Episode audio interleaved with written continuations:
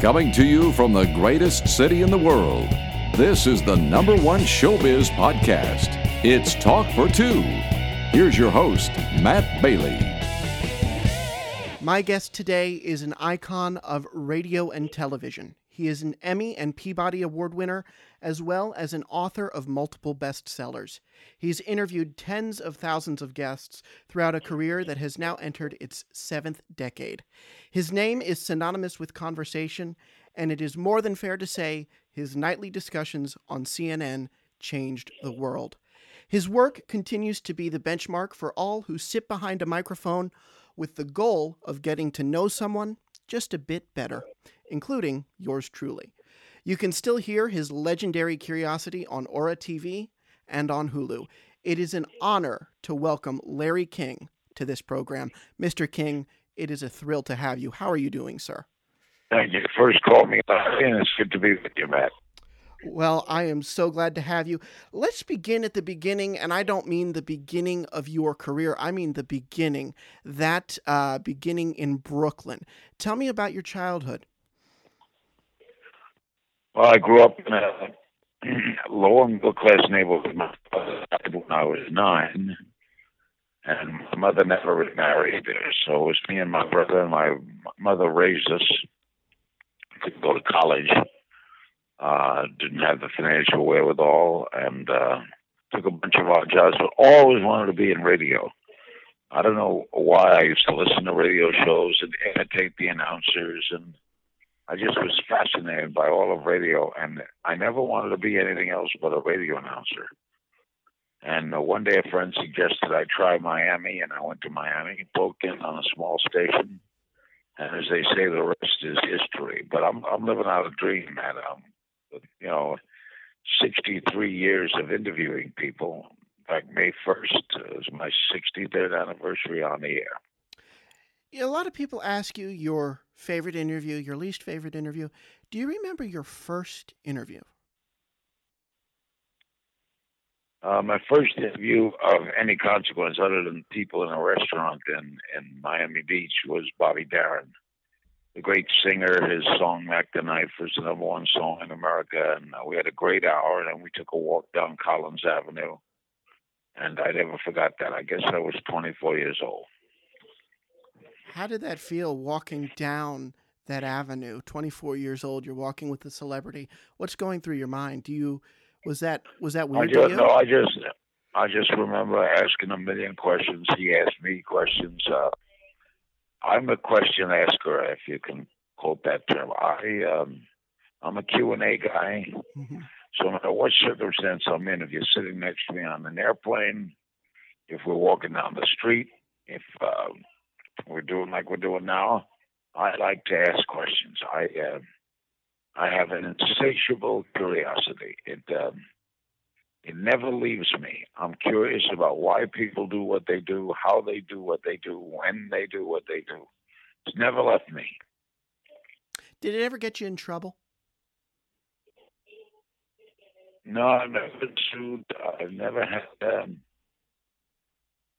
I had a woman, a, a psychic, hang up on me once because she didn't like the questioning. But basically, I've I've had it pretty good. That's good. That's good. Now, how did Ted Turner find you to hire you for CNN? How did that come about going national? Ted had get on my radio show a few times. I, I did the first national radio talk show starting in 1978. and Ted appeared many times, well, four or five times on that show. In 1985, when CNN was five years old, he had a program on at 9 o'clock called The Freeman Report and he was unhappy about something. I don't know if it was Miss Freeman or her husband who was his man her manager. But he called me up and he said, "How would you like to do a show?" And I said, "Well, you know, I'm, I'm on every night at midnight, coast to coast. When could I fit this in?" And he said, "Let me talk to your agent." And my agent was Bob Woolf, who went down to Atlanta to meet with Ted. He called me up and he said, "I think you're gonna take this. It's a CNN show every night at nine you could do your radio show at midnight. I know to keep you busy, but it's it's not bad money, and you ought to give it a shot. And so I said, okay, but with this proviso, if I'm unhappy at the end of a year, I can leave. and Ted agreed to that. But I knew that first night on CNN, which was uh, June 1st, 1985, was CNN's fifth anniversary. I knew that that show was going to make. I can't tell you why, Matt. I don't know what it was, but Governor Mario Cuomo of New York was the guest, and I knew that that show would make. And 26 years later, it did. Now, first of all, that's beautiful. Your show, if I may just say, served as an intro- inspiration for me, why I do what I do, and uh, this program, the format of it. And I know that when you you've said before that uh, you didn't really know often, unless it was really someone big, who the guest was that evening walking into the studio. Why did you want Right. it like that? Why did you not want to really know anything? Well, it, it's first it started that way when I was at the restaurant. I didn't know who would come in, no producer. Bobby Darin just walked in one day. He wasn't booked. And I got to be comfortable with that. So when the mutual radio thing started, seeing that, I don't have to know the guest. I'm going to be curious about the guest.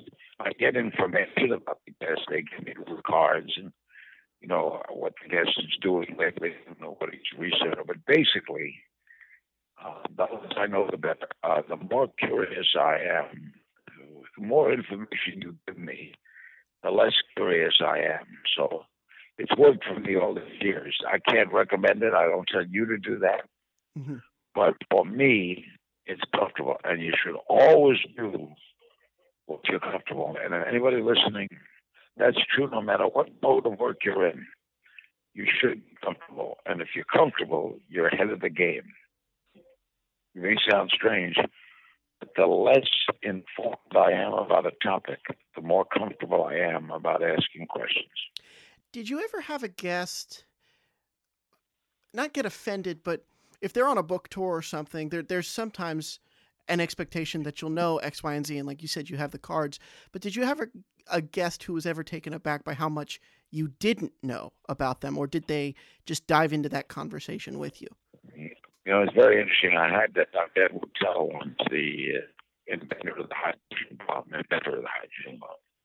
And he asked me what I knew about physics, and I said nothing. And he said, Well, how can you interview me? I said, Let's see. And at the end of the hour, he said, Why didn't you tell me you knew about physics? Uh, uh, that's that comes from asking questions. If you ask good questions, the guest is knowledgeable enough to know that you're very interested. The number one thing is to let the guest know that you're interested in them and their subject. Once you have that interested, it doesn't matter if it's a guy in the street or Frank Sinatra. If you're interested in that subject and that person, that'll come through. I've always carried that through right to this day. Well, I am very interested in you, and I'm very interested to know what are you doing now with this quarantine, with everybody sheltering in place, staying inside. What are you doing to to pass the time? I know there's been no new episodes on Ora.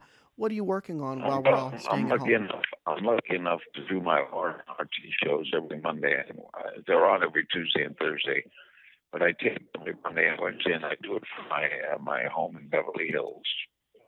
Uh, one of the producers comes to the house, and we set up where I don't know what you call it. I look at a television screen, and guest has a television screen, and so I do my interviews. I uh, on Tuesdays and Thursdays I do uh, thing when uh, Tuesdays and Thursday. Let me see what do I do Tuesdays Tuesdays and Thursdays, I do a, a, a self help thing with this psychologist who wants to do a various amount of shows to help people get through this. And he interviews me, and then we interview other people. So I'm keeping busy um, four days a week. The rest of the time, I go nuts. Um, the, of course, the whole world. The problem you have is you can't yell at anyone because the whole world's in the same boat. Yeah. So you stay interested. You read a lot. I read a lot of books. I stay on top of things. My son lives with me, and he's a very bright 21 year old who goes to the University of Southern California, and he gives me. Have a 20 year old or 21 year old bright kid around, you stay on top of things. so I stay, I stay on top of things, but I'm on Fridays, Saturdays, and Sundays to the time. To be honest with you, that I'm bored to hell. uh, what could be less intriguing than sitting in the same place every day. Uh, come on, you know, it is what it is, but it's it's so sad. And, uh, this pandemic, which this administration was very late with, uh, they didn't see it coming. I know Donald Trump for 40 years. I cannot envision him as president. He does not have those kind of leadership skills mm-hmm. to lead a country through a problem like this.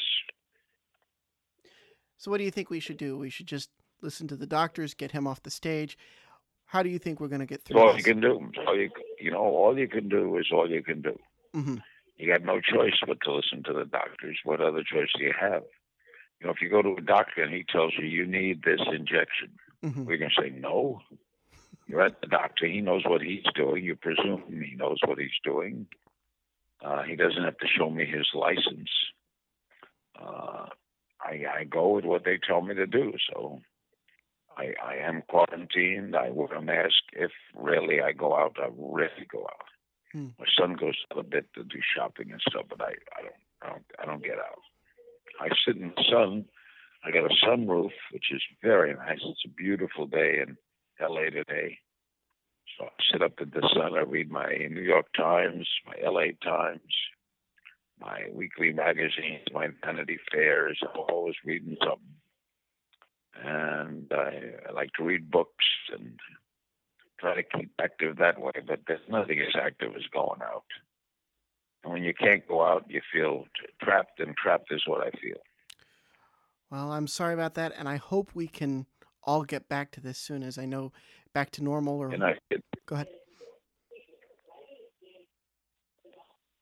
You started to say. Let's hope. Go ahead. I said. Let. I said. I was going to say. Let's hope that everything you say comes true, mm-hmm. and then we get back soon. I don't see it soon, but I'm hoping. Totally, I'm with you there.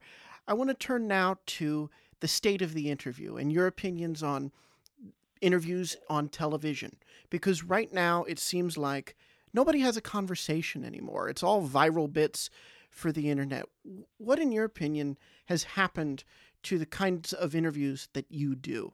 Is there a place for it anymore? They're, they're gone. Those, sadly, those days are gone. I, I watch television a lot. I see the NBC's, Fox News, the CNN. There's no interviews. It's five minute quick piece. Mm-hmm. You don't learn anything about the person. It's all about the event. And I was interested in the person as much as the event. So I don't learn anything. I know what they think about our day, but I don't know anything about them. I don't I don't know what they think or how they feel. It's sad to me to see that on television. That uh, I I see shows where people are living I don't see an interviewer. There's no interviewer on television. I mean, it's the Anderson Coopers and the Chris Cuomos and the Sean Hannitys. You get together. I know what they think. I know they ask questions for three minutes and it's over and they go to other things. I know they say that the um, the knowledge intake of the consumer is very brief. I think that's because they made it brief. Uh, that's the way television is now. All these channels, everything. So we're absorbed with things, but how much do we learn about the person? Uh, I have to.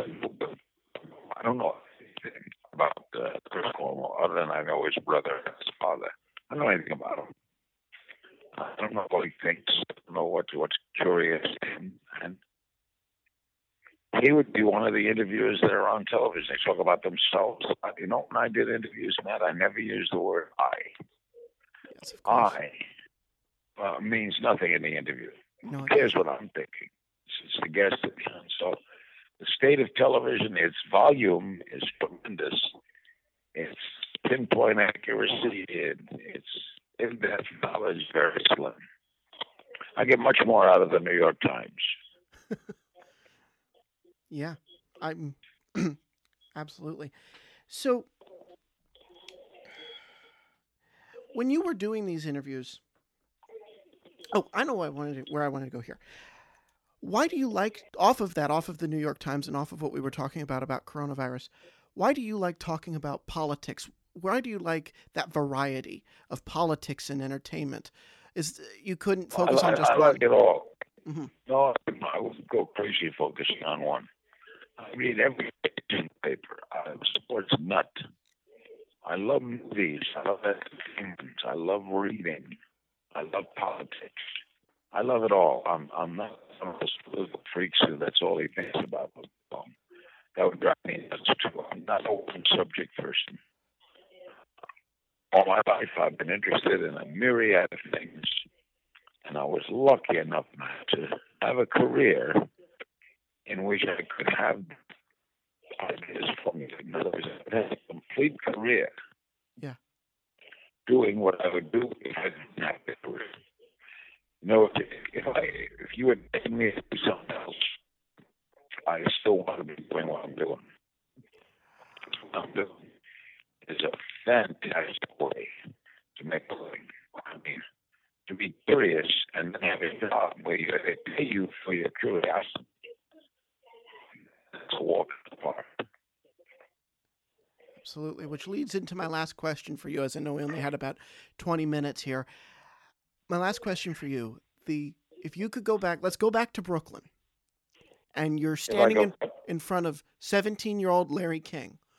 What would you tell yourself at that age, and would he listen? 17 year old person, I would tell myself, you know, do I know what I know or I don't know what I know? Say that again? That cut out.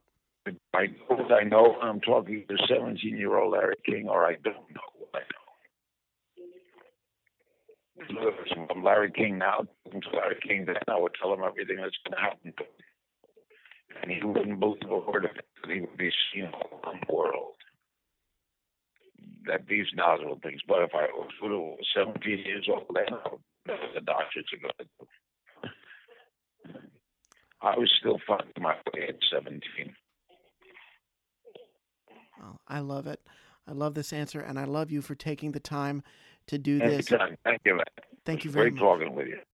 My thanks again to my guest, Larry King. We hung up just a little bit ago, and I am still on the high from that. If you didn't quite catch his last answer to my last question there, kind of crackled up a little bit. Not sure.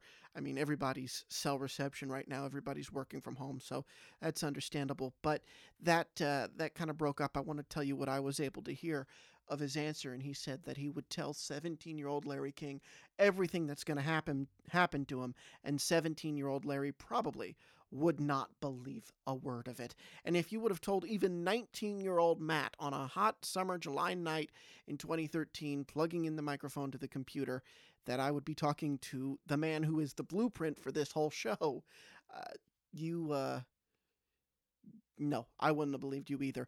And he's exactly right. We've got to get back to a conversation, a discussion.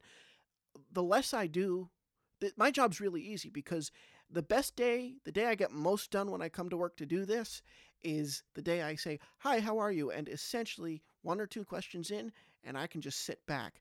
I love when that happens. I love conversations. And like I said, Larry is the model for the, of that for me. So that's it for us today on this super exciting and just special, really special edition of Talk for Two. I hope you all are staying safe, staying inside, and if you have to go out, that you are being smart about it. We will get through this. It's a crazy time, but we will all be together again. And maybe one day, who knows, I might get to sit down with Larry in person, the way both he and I prefer it. Signing off for Talk for Two, I'm Matt Bailey, reminding everyone out there to keep talking for two. You can hear more show business interviews with the stars at talkfor2.com.